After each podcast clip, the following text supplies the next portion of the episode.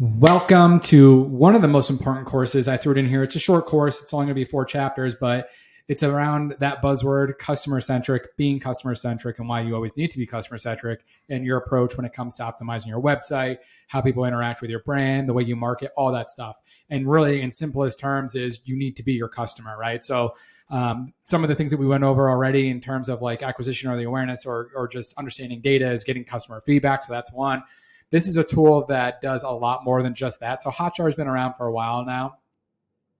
And uh, it does basically this you understand how users behave on your website, what they need, and how fast uh, or how they feel fast, right? So it's all about speed.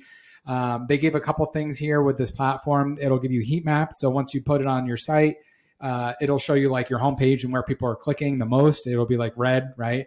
Um, it'll actually show you recordings. So it'll take actual um, users and record their sessions so you can kind of see the flow and you follow the mouse um, and how they interact with the website, like how many people are making it down below the fold and all that good stuff.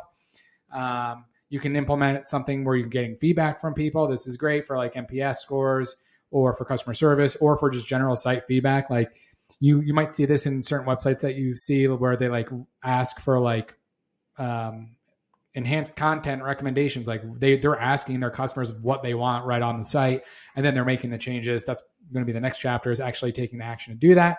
And then obviously surveys are great post purchase surveys just to get a sense of what people are doing. What's cool about all this stuff is everything is GDPR compliant um, so um, you don't have to worry about like any compliance issues in recording sessions. You know hotjar does all that for you um, it's integrated with a lot of cool other platforms, so you can look at this. Another one is uh, Full Story, kind of does the same thing uh, for the most part. Uh, let's see. Someone makes a purchase, so they're showing you like someone makes a purchase here. There's probably some some sort of insights that they give you. Used by some big brands, right? Make smarter digital decisions based on user experience and data. That's the name of the game. Literally, data and user experience are should be the top two priorities when you're putting together any marketing strategy whatsoever. So, um, a lot of businesses, what I've seen, they'll make assumptions. A lot of people or employees or even owners of like their like small agencies or something like that. Maybe not as bad, but uh, startups or stuff like that. Like they have that uh, whole "this is the way we used to do things" type of mentality, and they'll make assumptions. And sometimes those assumptions are not accurate.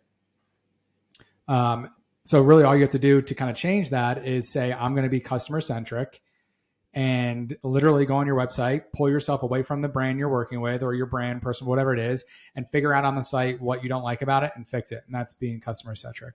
So let's dive into the next chapter where we talk about putting all those things and, and actually taking action on them.